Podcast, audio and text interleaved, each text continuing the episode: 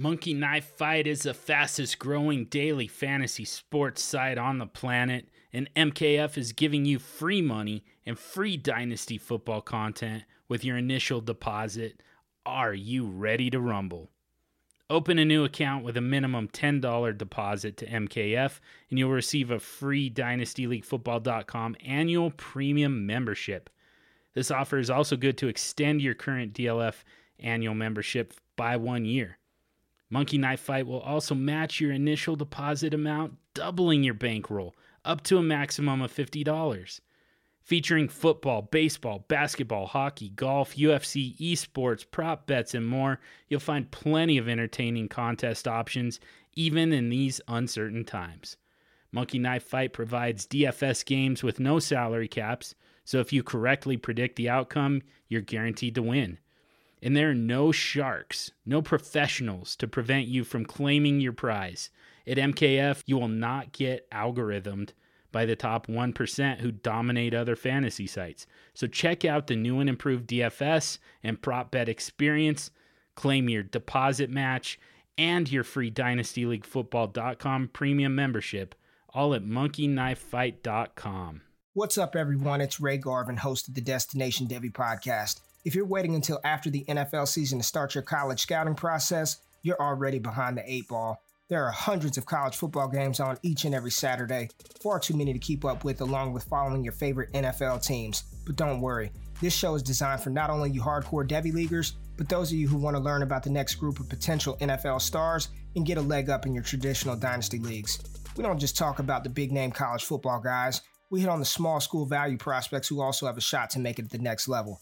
If you want to position your dynasty team for short and long term success, make sure you check out the DDP on DLF and all the other amazing shows DLF has to offer.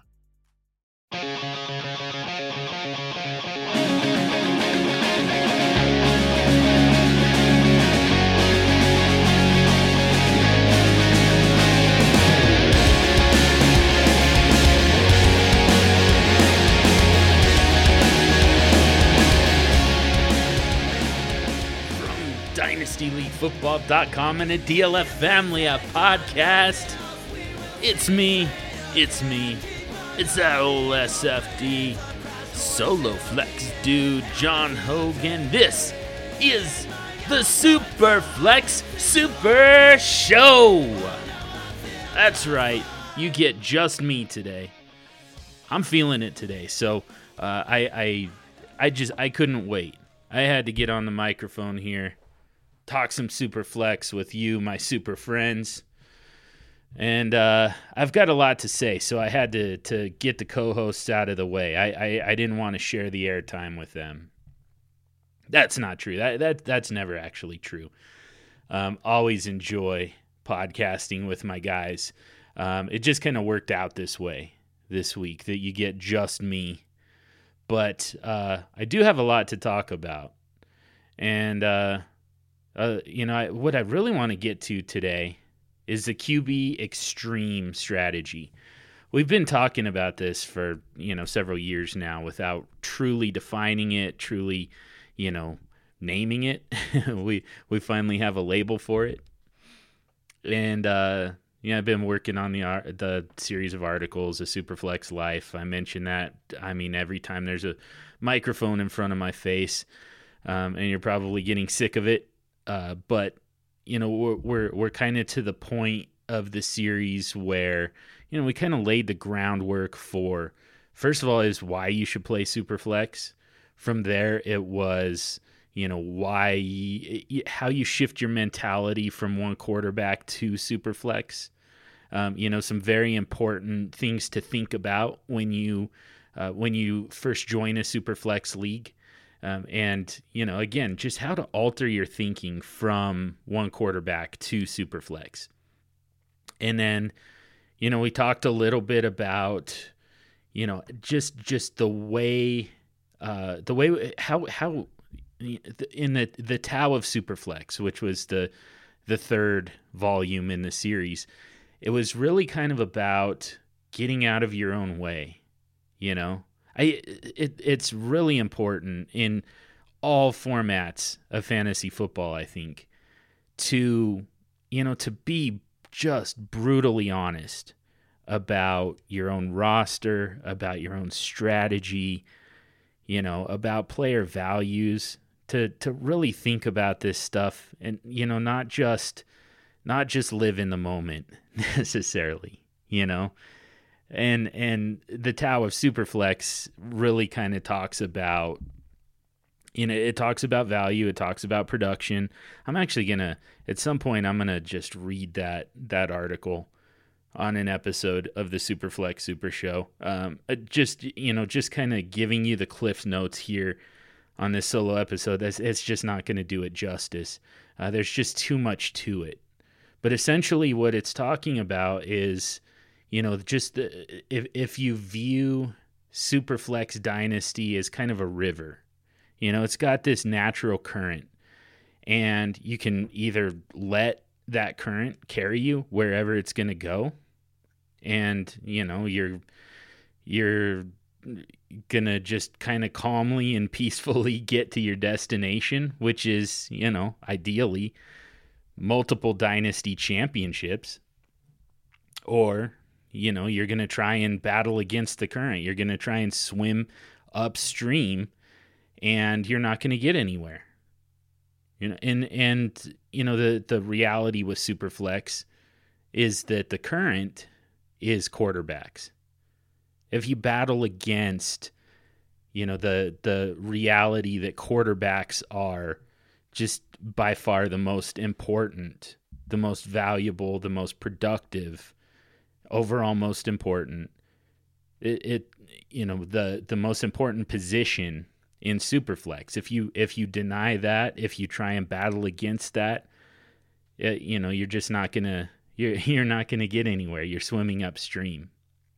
You know the the the mantra that's uh, that's kind of come out of this series is, you know, that if you, you're you're never going to stabilize. You cannot stabilize your Superflex dynasty roster without taking quarterback seriously. You can't you you cannot stabilize your roster without quarterbacks. There's no way to do it because you know here's here's the reality is that running backs, you know, we know how powerful they can be, but they're a short-term proposition. And we know how quickly they can fall off. Man, just two years ago, Todd Gurley was just the greatest thing on earth. And we were paying, you know, we were giving up half our roster, half of our starting lineup just to get Todd Gurley. And now, you know, here we are two years later, and he's really kind of an afterthought.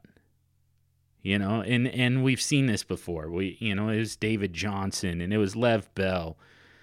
And, you know, Ezekiel Elliott still has pretty significant value right at the moment, but I mean, we we know that the end is coming. We know that the end is coming soon for Ezekiel Elliott. We're kind of getting to that point with you know that that great 2017 draft class, that rookie class, you know, this started with Dalvin Cook and Leonard Fournette, and then we ended up with Christian McCaffrey being the best of the entire group. You know, obviously Alvin Kamara and Joe Mixon and Kareem Hunt. Um, I, I, and I'm I'm missing somebody.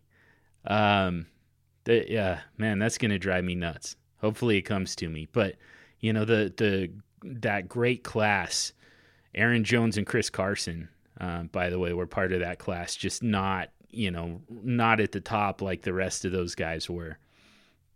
But, you know, we're getting to that point with those guys now, going into their fourth year. Some of them have a long term contract, some don't. Some are, you know, ready to hit free agency next year and, you know, face the harsh reality of what their value actually is because you know they're gonna they're gonna go into the free agent market and they're gonna be teams trying to decide between you know do we do we give a mega contract to Alvin Kamara or Joe Mixon? Or do we use a draft pick on you know Chuba Hubbard or Travis Etienne and get them basically free for the next few years? Or you know do we give a do we give a, a reasonable contract to somebody who you know, ha- hasn't had nearly as much success, um, haven't had nearly as much opportunity, and you know, just have a, a lower price point at this, you know, at the moment. Kareem Hunt, I think, is going to be an amazing value for for NFL teams. Is he a good person? No. That's obviously we you know we we have to cast that part aside. There's been a lot of talk about that again. You know with this with the stuff with Derrius Guice, um, you know getting arrested for domestic violence.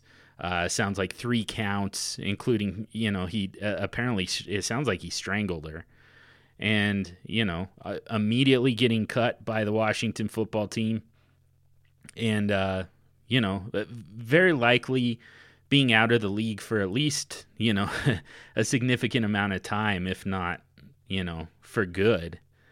And he probably should, you know. But the thing is, and, you know, this is where we get back to Kareem Hunt.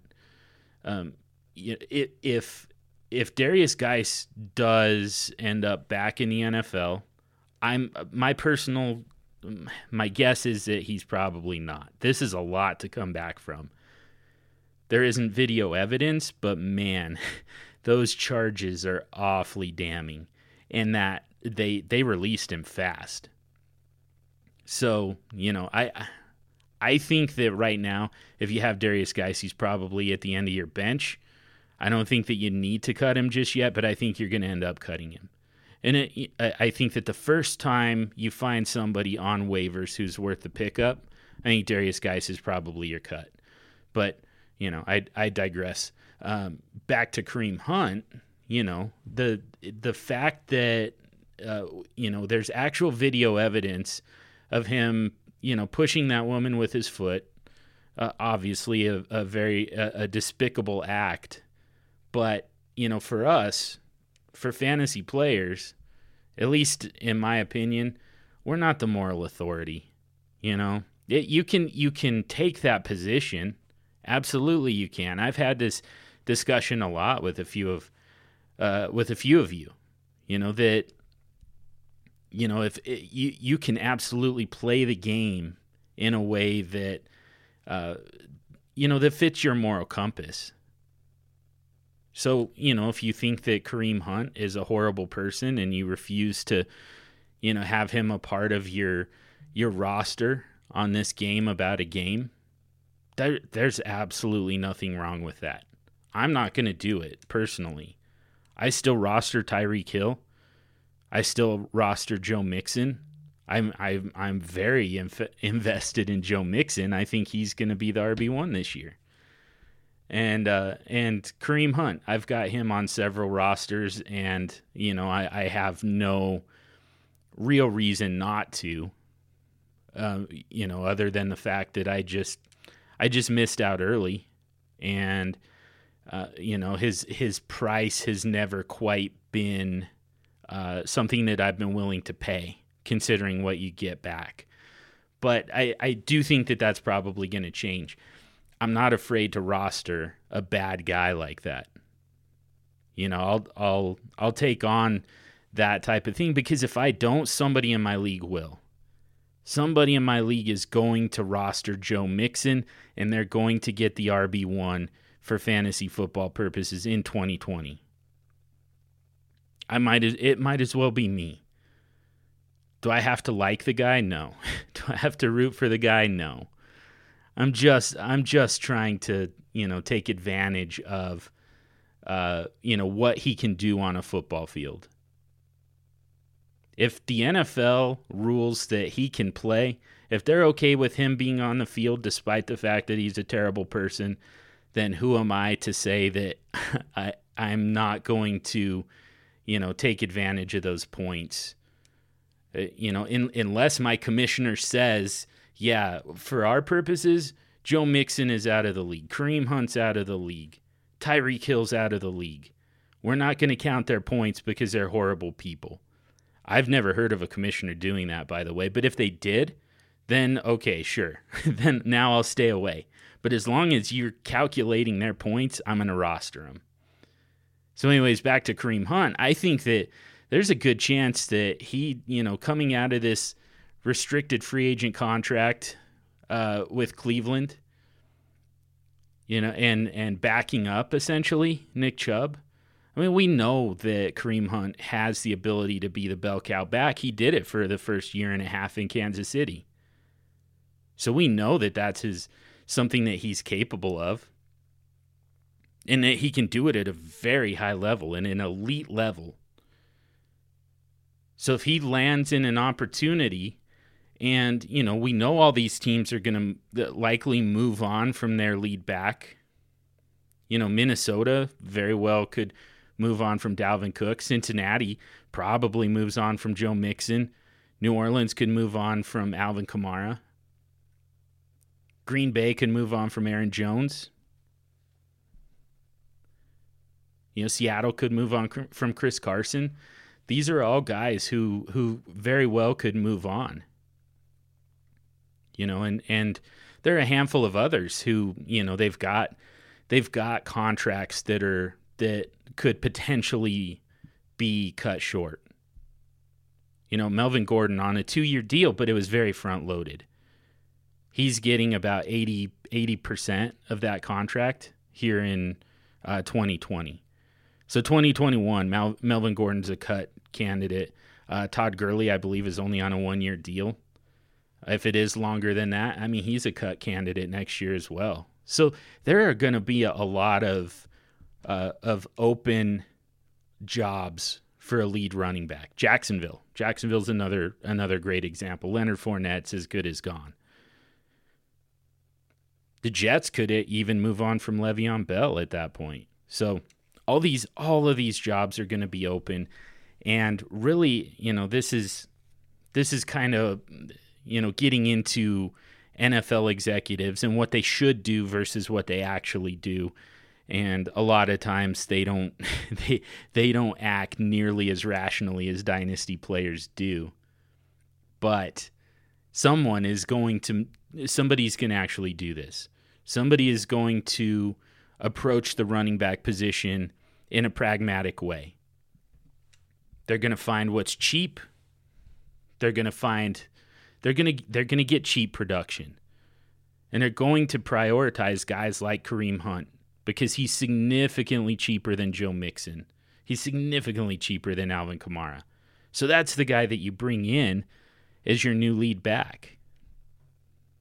So I, I just I think that Kareem Hunt might end up being the prize in free agency. All these, uh, you know, all these guys are going to land starting jobs somewhere. They're just going to get kind of shuffled around. But I think Kareem Hunt is going to be the guy that people prioritize the most and probably lands in the best situation because of it. But, anyways, way, way, way back to what we were originally talking about the point is, all these running backs are, you know, they're headed to free agency where they likely get these kind of short term contracts and land in running back by committee systems. And, you know, next thing you know, they're, they've just lost all their value. We know that that happens with running backs every single year. We know that these guys, they lose their value, they lose their jobs, uh, they lose their contracts. and and we know that that's coming for the guys that it hasn't already happened to. We know it's coming very soon. You know, so running backs are not a stable long-term proposition in dynasty. They are great for 1 year. That's why you go get Joe Mixon in 2020 because he's still, you know, relatively cheap for a guy who again to me is the RB1 overall for the season. You get that guy, you know, relatively cheap, ride him to a championship, and then you do it again next year. You go find the guy in 2021 who's going to be Joe Mixon in 2020. You know, Miles Sanders, Jonathan Taylor, you know, J.K. Dobbins, like those those type of guys. You go get those guys in 2021, and you have to do that every single year. That's the way you approach the running back position. And since you have to do that every single year, you know, you only want to address that one position. That's the only position that you want to have to address. Because as hard as it is to find running backs who can help you win, you know, for in a in a one year window, it's that much harder to do it when you're also trying to find quarterbacks and you're also trying to find wide receivers. So really the the way to do this is to build your foundation around the guys who are going to be the long-term stability for you. Build your foundation on stone. You know, give yourself that stability with the quarterbacks and the wide receivers because you don't have to address them every single year. So that, you know, that wipes out the running backs from the equation. From a stability standpoint, running backs they're just they're not it. Right? They're they're they're great. They're you know, they're kind of the cherry on top. They're the ones who help you win the championship, but they're not stable. they're far from it. So then you move on to the wide receivers. They're stable. You know, once they hit their peak, they maintain it for several years. You usually get those guys for, you know, it, at at their peak. Once they break out, you usually get them for around 5 to 7 years. That's pretty stable. The problem is at their very best in terms of production, you know, they maintain their value, but in terms of production, we just saw Michael Thomas have one of the best years possible for a wide receiver. You know, he was incredibly efficient. He was he had something like an 80 percent catch rate. Something like that. I mean, he was he and it was with two different quarterbacks. It wasn't just you know, Hall of Fame quarterback Drew Brees. There's also five games, four and a half games with Teddy Bridgewater. But he was incredibly efficient. He caught everything. He got a high volume of targets. You know, he got he got receptions, he got yards, he got touchdowns. And still, I mean, he was still several points a game worse than you know, the any of the top 5 running backs. So an outlier season from a wide receiver. It, the absolute best case scenario from a wide receiver still is not anywhere close to what you're going to get on a weekly basis from an elite running back or really any quarterback, Especially, at least a QB1 type of guy. Michael Thomas came nowhere near Lamar Jackson.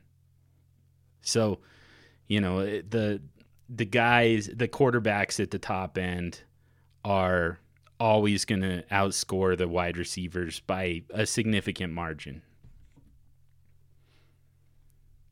So that leaves us with the quarterbacks. They're the combination of long term stability and short term production. They give you, you know, 15 to 20 points a week every single week over the course of, you know, 10 years in some cases, maybe even more.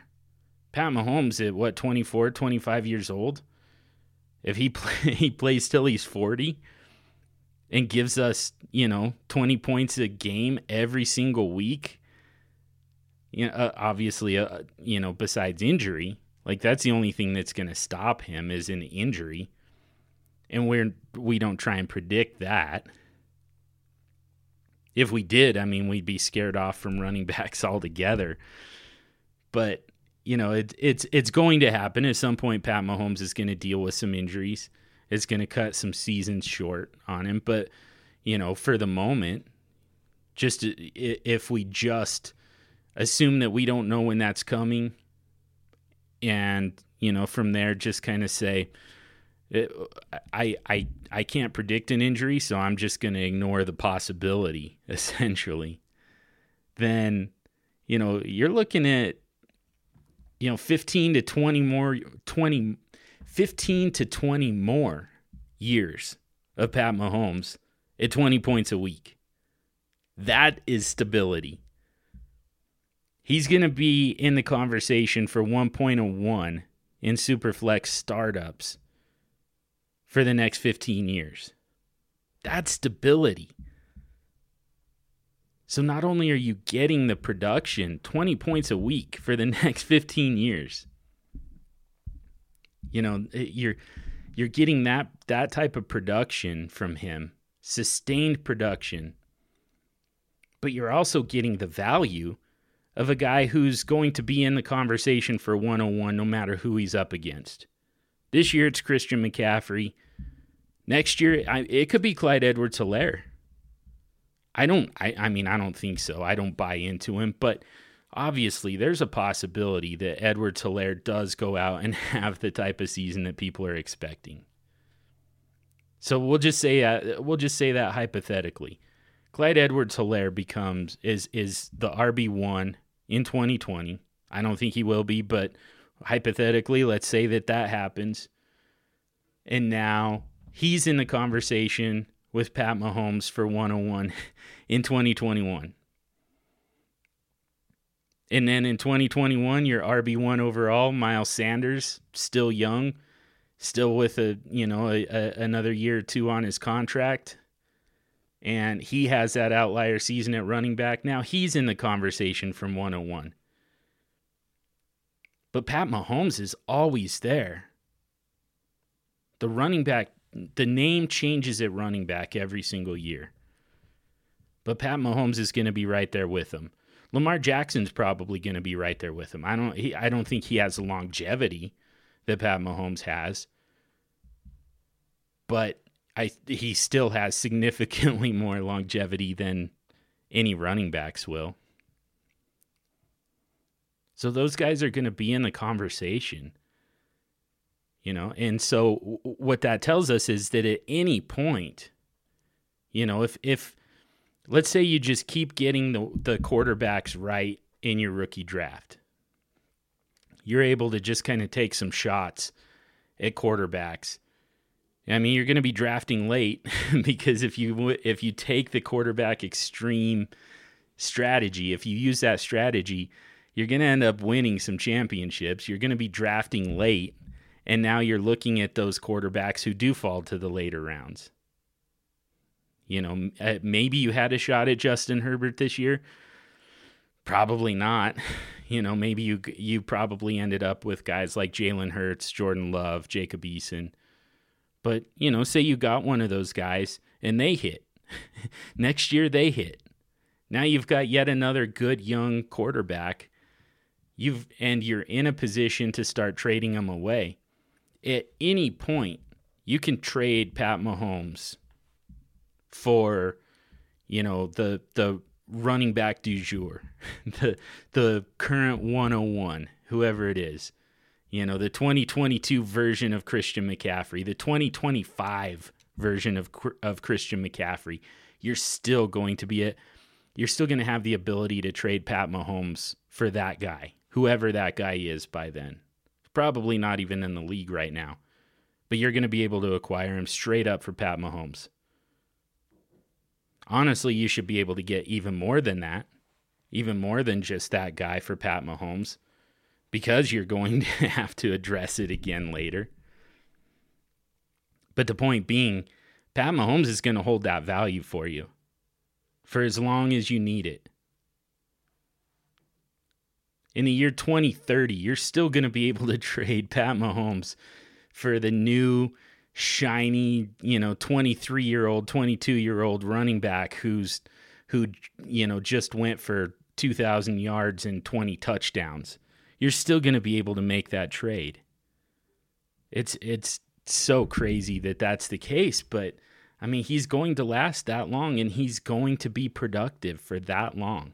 That's stability. That's what you need. That's what you want to start with because in 2025 when you you know when you're ready to trade Pat Mahomes for you know the the next big thing at running back I mean Christian McCaffrey probably won't even be in the league at that point. If he is he's going to be a role player on his team. He's going to be LeSean McCoy with the Chiefs. You know so he's going to be Adrian Peterson with the Cardinals. He's certainly not going to be in the conversation for 101. Anyways, so again, the quarterback position, and and I know that I used the most extreme examples there. I used, you know, Pat Mahomes versus Christian McCaffrey, but I mean, it, it just lines up all the way down. The other thing about it is if you put the two the lists of players up against each other, you put the list of quarterbacks up against the list of of running backs, that list of quarterbacks runs out a lot sooner. And that's important too you know, that's that scarcity that we always talk about. When you're in the startup, you have that abundance mindset.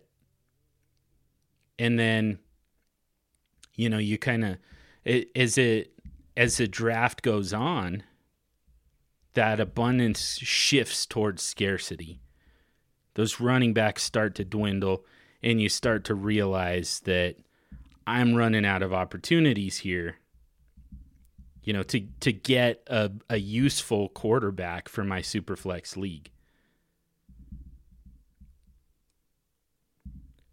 So we don't quite have ADP done uh, at DLF, Superflex ADP for the month of August.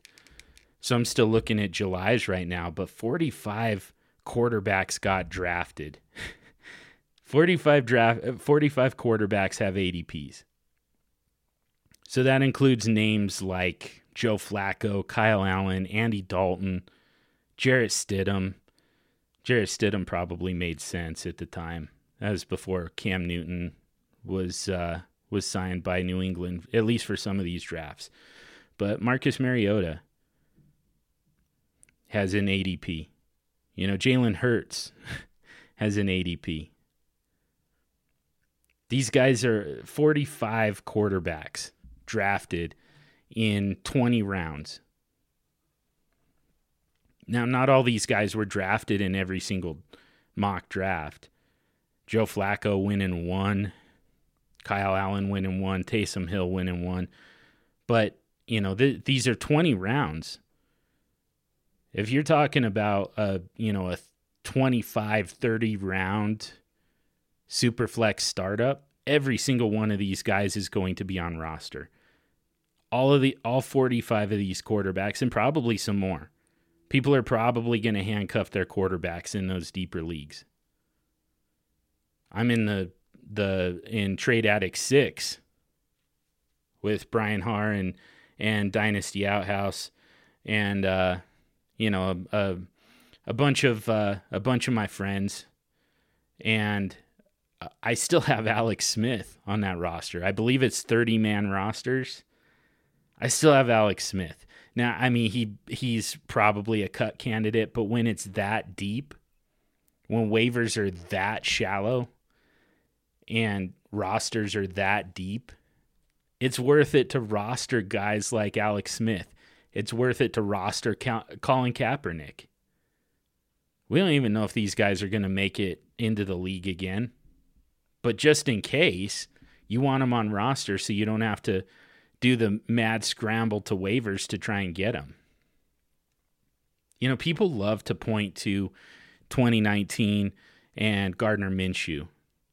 You know, the fact that not only did he come out of ex- obscurity to become the starter for the Jaguars, but he became what looks to be a long-term starter for the Jaguars. Which by the way, I don't think that I don't think it's going to play out that way. I think he's probably in for 1 year and it's not his fault. It's not that he's a bad player. He's not. I I I love watching him play. I love the way he plays. I just think that that's a really bad roster. and if he can carry the if he can pull them kicking and screaming to you know at least a mediocre record if not, you know, playoff contention, then he can turn this into a long-term starting job. But the most likely scenario with this, the, the, roster construction that they have, that defense got absolutely decimated over the last year and a half.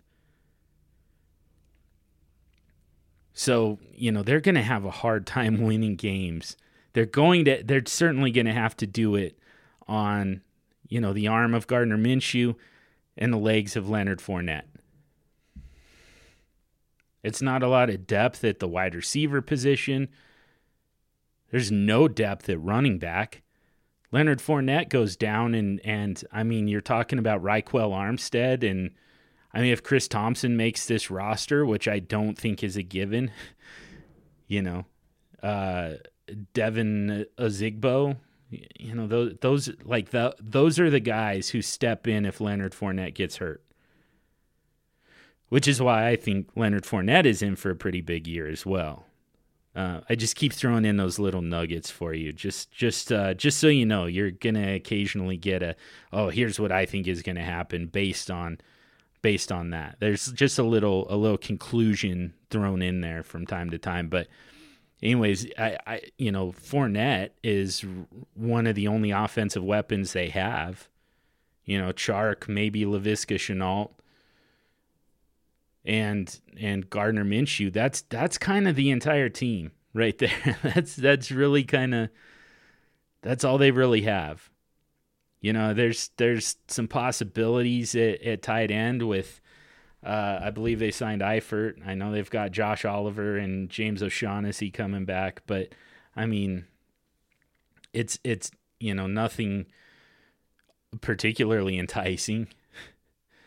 but you know, so it, it, it this team really is Leonard Fournette, Gardner Minshew, DJ Chark, and possibly uh, Laviska Shenault.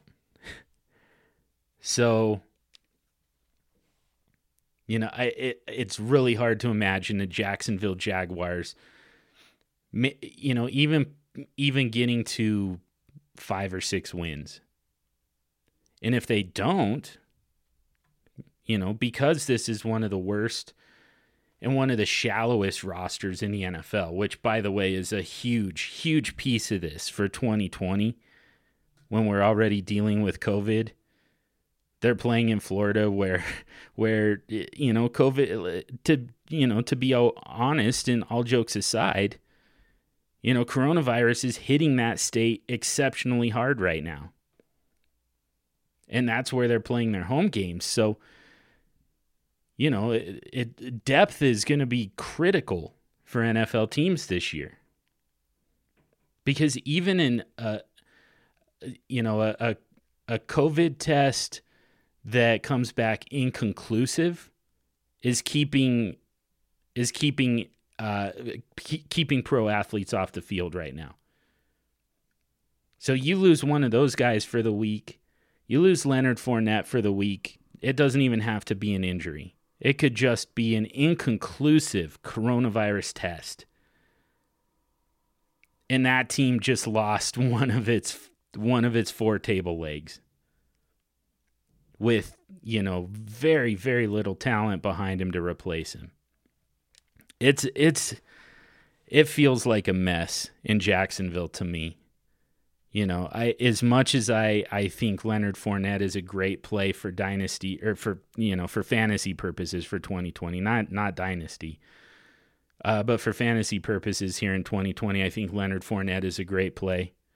I think Gardner Minshew and DJ Chark could definitely hook up a fair amount, but yeah, oh, for NFL purposes, I think this is going to be a pretty bad team. I think they're headed for a very, very down year, which is going to put them in a position to dra- to draft, you know, possibly Trevor Lawrence.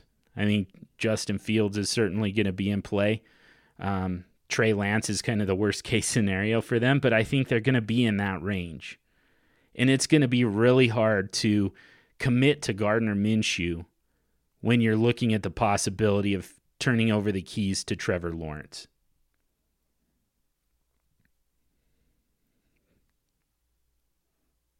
Man, what the hell was the point? I went way off track with that one. Um, yeah. Anyways, stability. Uh, yeah, oh, yeah. So uh, you know, Gardner Minshew is kind of the example people like to point to because you know, in theory, he was on waivers last year. When that thirty that thirty roster spot trade addicts league, you know, twelve teams 30 roster spots plus IR and taxi. You know, you Gardner Minshew was rostered. And he's he's not the prize that people thought that he was anyways, but you know, in, in shallower leagues, yeah, he probably came off of waivers. It's very fluky that that happened in the first place, but that's in that's fairly shallow leagues where he was actually available. Beyond that, the only thing that you're going to find on waivers in most leagues is, you know, one or two week replacements. Ryan Finley and David Blough and Duck Hodges. Those are the type of guys who came off of Brandon Allen. Those are the type of guys who came off of waivers. You really want to try and make your season out of, you know, plugging those guys in and spending the fab on those guys when you could be picking up running backs who are going to, you know, produce a lot more and produce, you know, possibly a lot longer. You'd really rather spend your fab on David Blough than on Boston Scott, you know, to use the 2019 example. So, you know, you you you, you really have to plan on the fact that when you get out of your superflex startup, there are not going to be quarterbacks available. That's why we t- that's why we go quarterback extreme. Because that's your last chance to get quarterbacks. Now we always say quarterbacks are at their cheapest. They're never going to be cheaper than they are in the startup. But it goes beyond that. It's not only that they're the cheapest, that's the last time they're going to be available. You know, you'll have your rookie drafts where we had, you, you get roughly, you know, two, maybe three usable dynasty quarterbacks out of each rookie draft. And we still have to wait on a lot of these guys. We have no idea when Tua is going to take over in Miami. We have no idea when Herbert's going to take over in LA. So, you know, it's it's and and that's like with with you paying the price to move up to get those guys because those were both top, you know, top 4 picks in Superflex rookie leagues.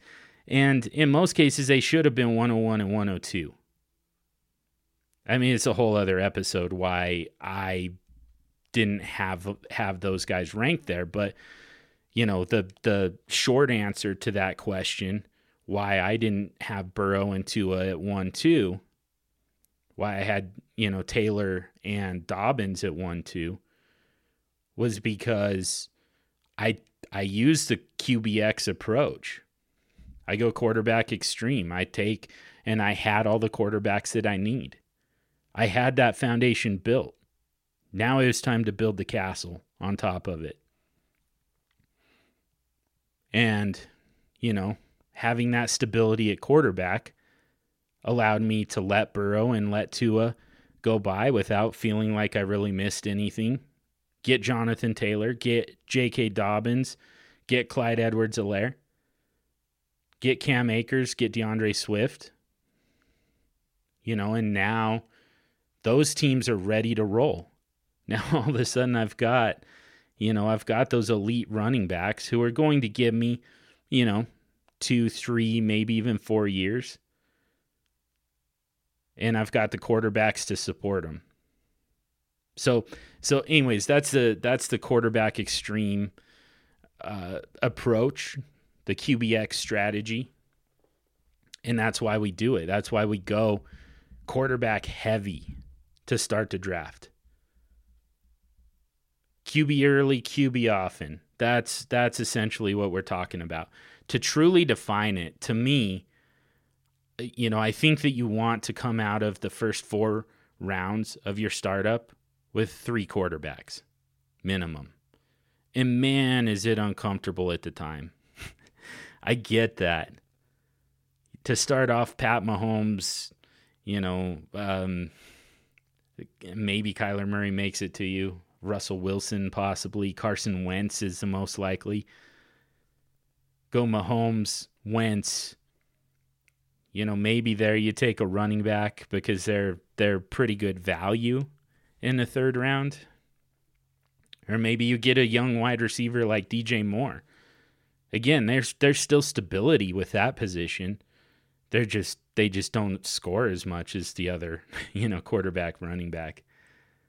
And then in the fourth round, you come back and get your third quarterback right before the big run hits, especially now that you've got three quarterbacks through four rounds. Now there's absolutely going to be a quarterback run right around the fifth, you know, the fourth, fifth round as people start to panic about about the availability. You know, and then get two more of them. And, and the other key to QBX is that you're getting NFL starters.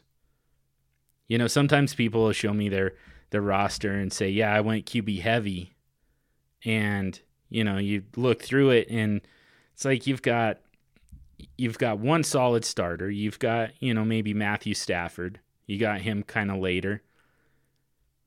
You have maybe you ended up with Drew Lock, who I think is going to break out, but I mean it's not a slam dunk.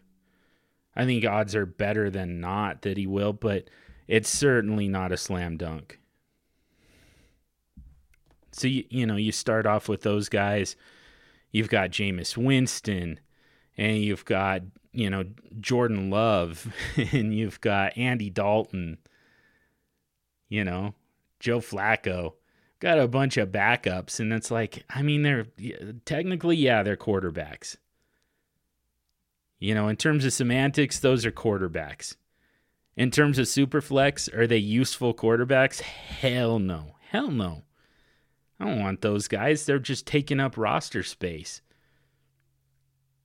I want the guys who are actually on the field producing, who have actual value right now so that I can, you know, so that I can either trade them and improve my roster or I can take advantage of their production. And yes, I I will gladly take you know, I'll I'll deal with the points on my bench. Definitely. That's one of the first criticisms I always hear. When you take five quarterbacks, which by the way is is the minimum for the QBX strategy, is to end up with five starting NFL quarterbacks. Solid NFL starting quarterbacks. Tyrod Taylor doesn't even count, by the way there's a good chance that he starts the entire 2020 season, but at some point he's given up that job to Justin Herbert, and then Tyrod Taylor becomes worthless. So he's he's half of a quarterback. We're talking about we want five of them. Tyrod Taylor's half of one. if you get Tyrod, you also have to get Justin Herbert. That's the only way you get credit for one full quarterback. You got to have both of those guys. Same with Foles and Trubisky. But anyways, I, I I'm you know the criticism is always, you know, you get you've got five quarterbacks. That means three of them are on your bench. You can only start two. Three of them are on your bench. Those points are wasted on your bench. That's what they say. You can only start two. What are you doing? They're just wasted uh, points on your bench. First of all, I'd rather have the points on my bench than in your lineup. That's number one. Number two, now I get to play matchups. If my second quarterback runs into a, a, a tough matchup, you know, if I've got Carson Wentz and he goes, he you know he goes up against San Francisco, I'd love the opportunity to bench him and put in one of those other guys. So yeah, the, those points are not wasted on my bench uh, because they're going to make it into my lineup. You know and and you know beyond that i still uh, there's there's the trade value. There's the scarcity. I know that people are going to want to trade for my quarterbacks. The only way i feel comfortable doing that is if i have enough of them that i can afford to trade one away without getting one in return. Because the other guy or or or girl the other lady or gentleman who's uh, who's attempting to trade with me, uh, that fine person who only has two quarterbacks, they're not in a position to trade one away. That's not what they're trying to do. They're trying to get depth because they need somebody to cover their bye week. At least one bye week. Or, you know, maybe they have a quarterback that got injured. And now they don't they can't even put one at Superflex, they can't find anything on waivers, and now they're looking at, you know, during their QB one's bye week, they can't they can't submit a valid lineup. So they want to trade with me. They want to get one of my quarterbacks, but they're not in a position to send one back. You know, and and that's the entire league. They've got two or three quarterbacks. They can't afford to trade one away. I can do it with my five. I can actually afford to make that trade. And in the meantime, I've got my bye weeks covered. Even if one of my quarterbacks gets injured, even if two of my quarterbacks get injured, I still have bye weeks covered, and I've got a quarterback at Superflex at all times. I'm getting 40 points between those two positions, quarterback and Superflex, every single week, even during byes, even through injuries. So, no, those points are not wasted on my bench. Those points are being used in a lot of different ways.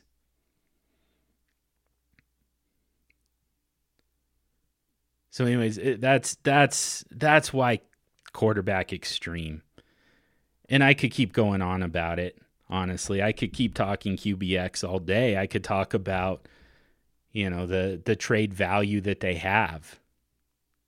You know, the leverage, the position that that puts you in, when, you know, they have two quarterbacks and they desperately need one, and you have five quarterbacks and nobody else is in a position to trade one away I don't think I even need to tell you.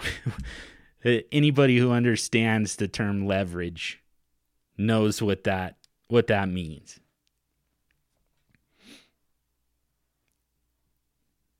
So, anyways, you know, uh, back to the very beginning of this, I, I I wanted to talk about quarterback extreme a little bit for a number of reasons, but a big one is you know, I, I like I said at the top, I just think it's important to be realistic about what your team is. You know, what your team is capable of. I think it's it's important to you know, to not hide the flaws. To acknowledge them. Be very realistic about it and obsess over fixing those flaws. And for a lot of people in Superflex Dynasty, the biggest flaw is a lack of stability. And like I said, you're not going to stabilize your Superflex Dynasty roster without quarterbacks. You can't do it. They're the most stable position, they're the most productive and the most valuable position, and they're incredibly scarce. They're just not available to you beyond the startup.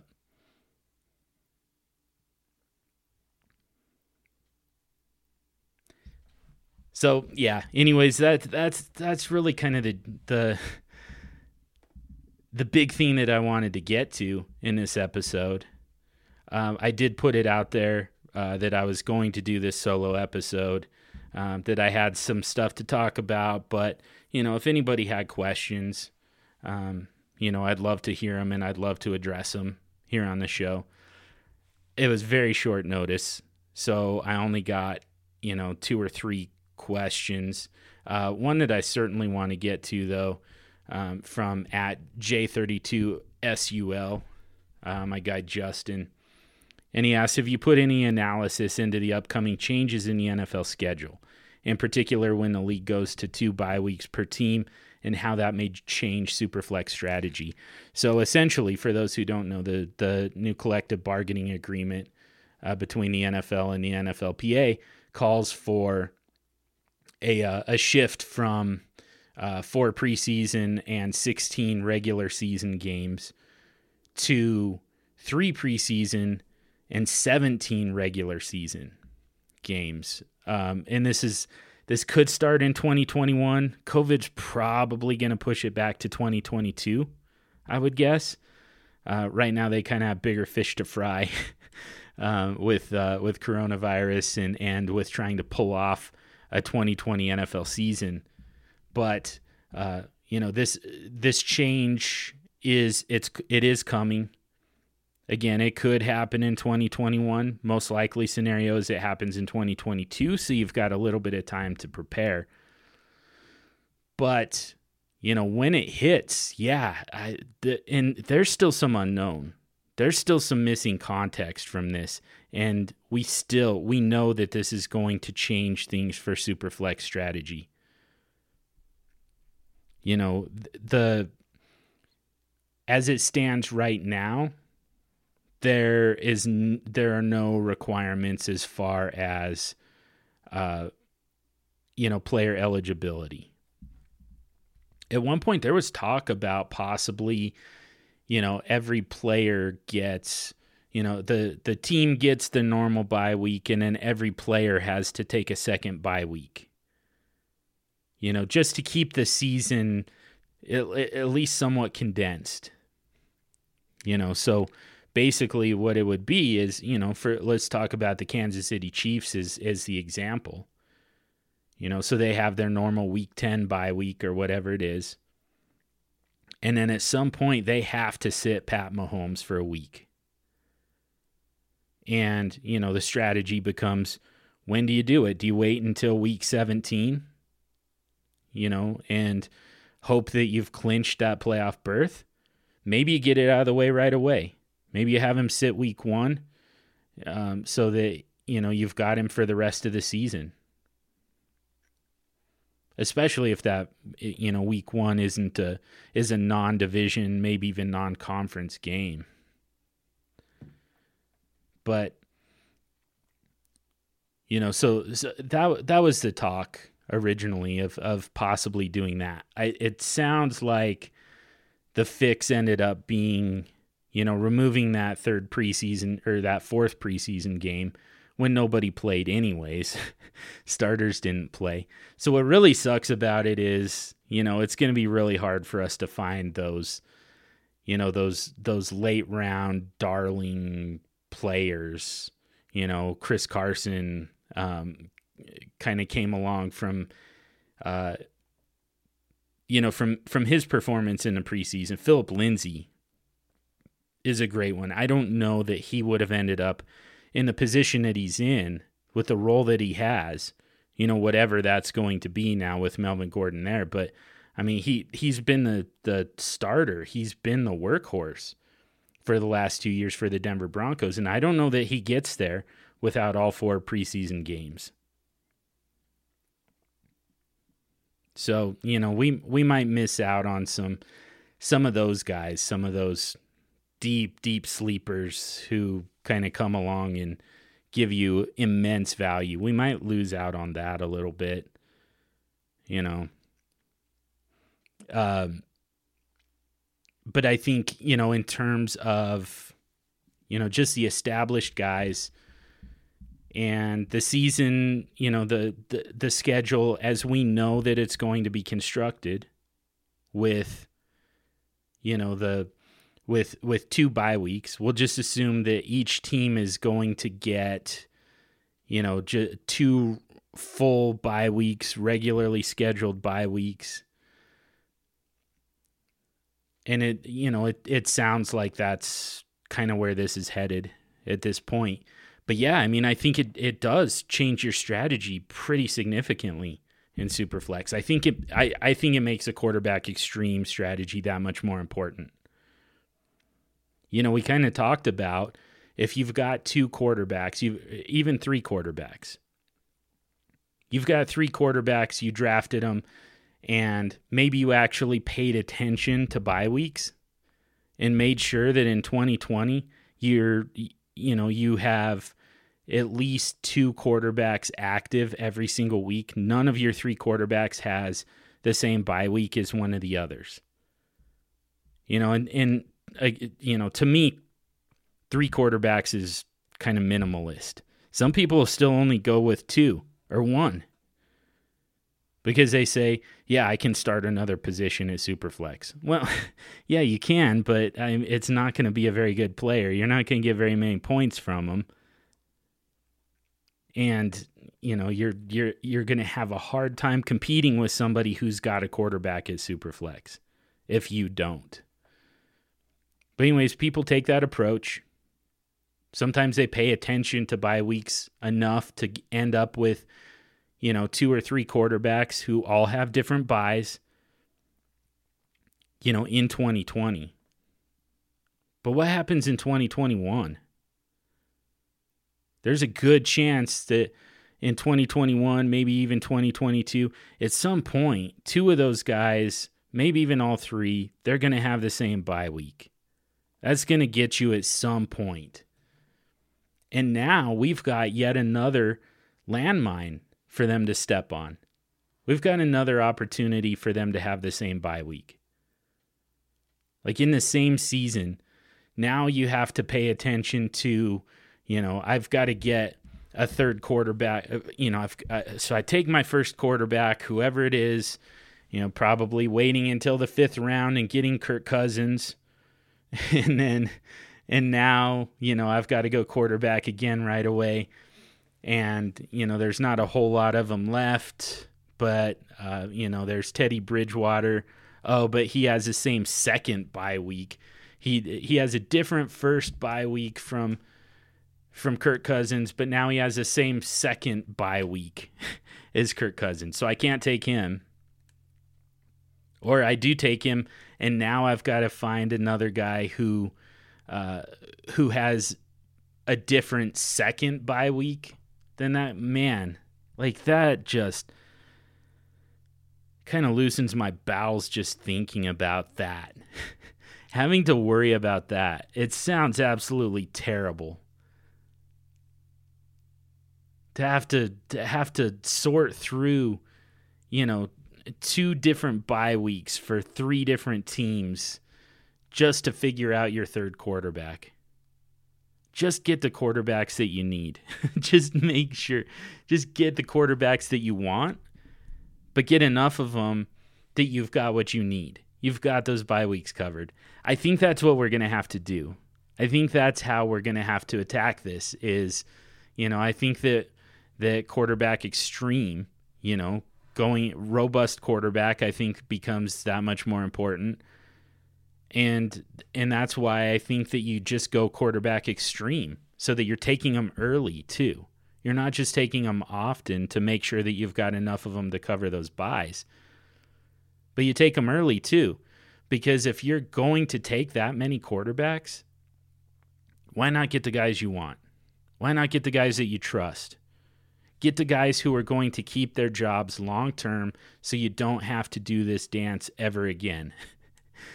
get Pat Mahomes so that you don't have to you know you don't have to worry about who's going to to cover two freaking bye weeks every single year once Pat Mahomes gets benched cuz he's not going to. He's he owns that job forever.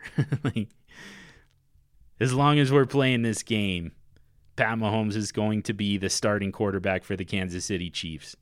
So now you don't have to worry about you know, who's going to, what happens if he gets benched? Because he's not going to.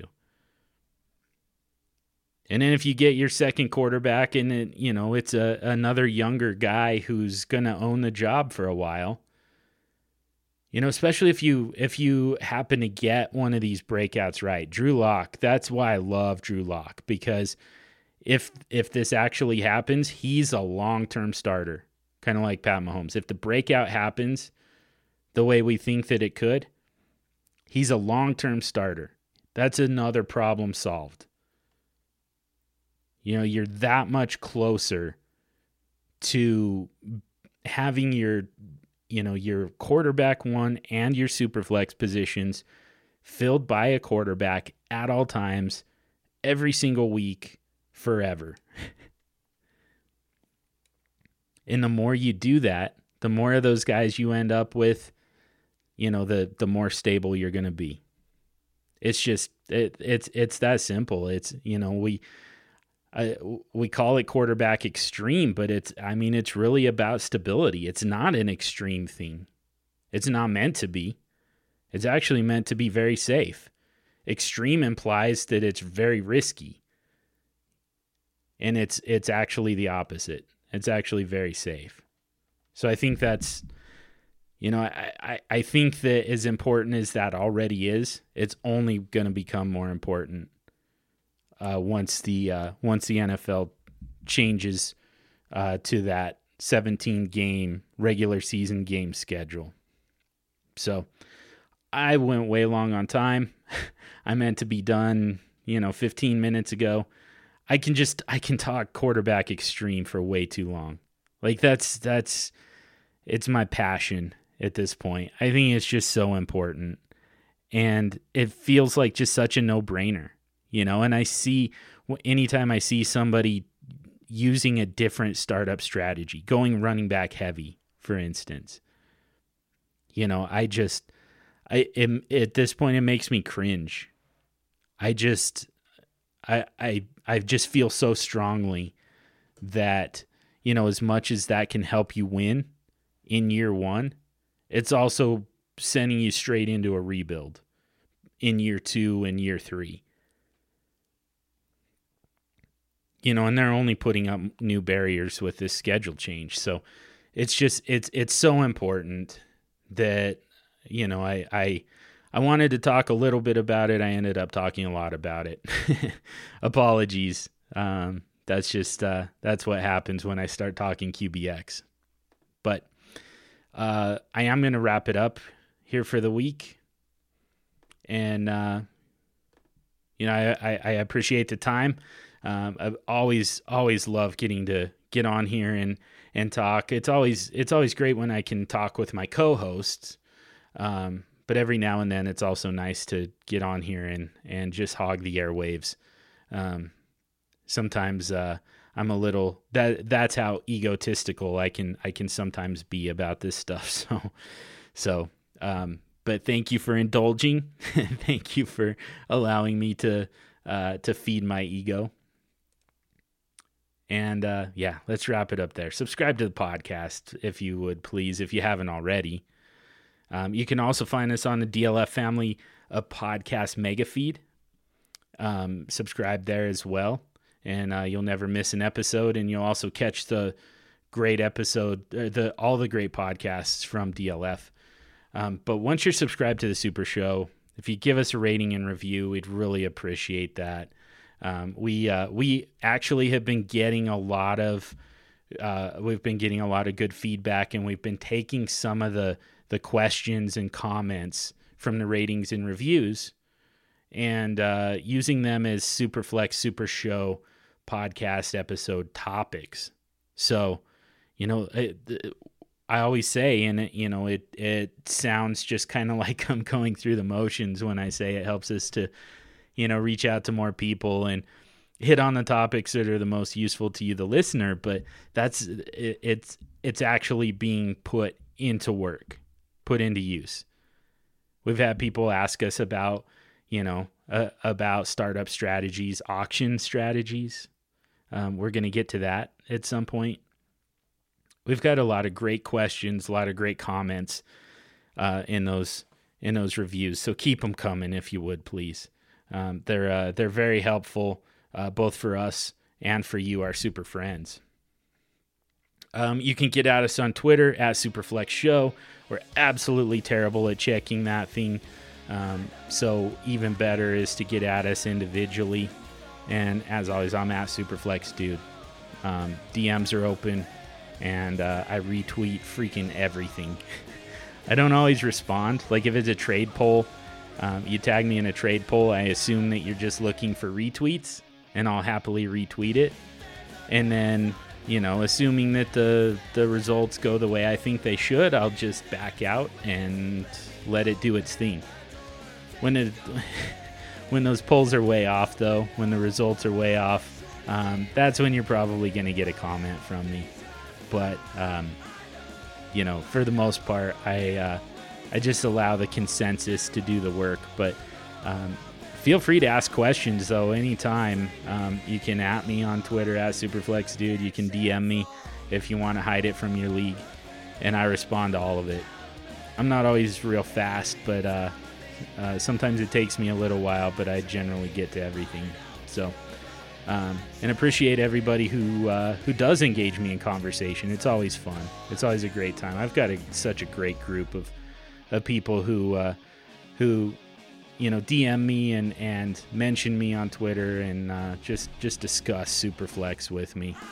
Um, so shout out to every single one of you guys. I couldn't possibly list all of you guys all at once, but um, there's a, there's some. Uh, it's it's an amazing group, and I really appreciate you all. You guys make this experience for me.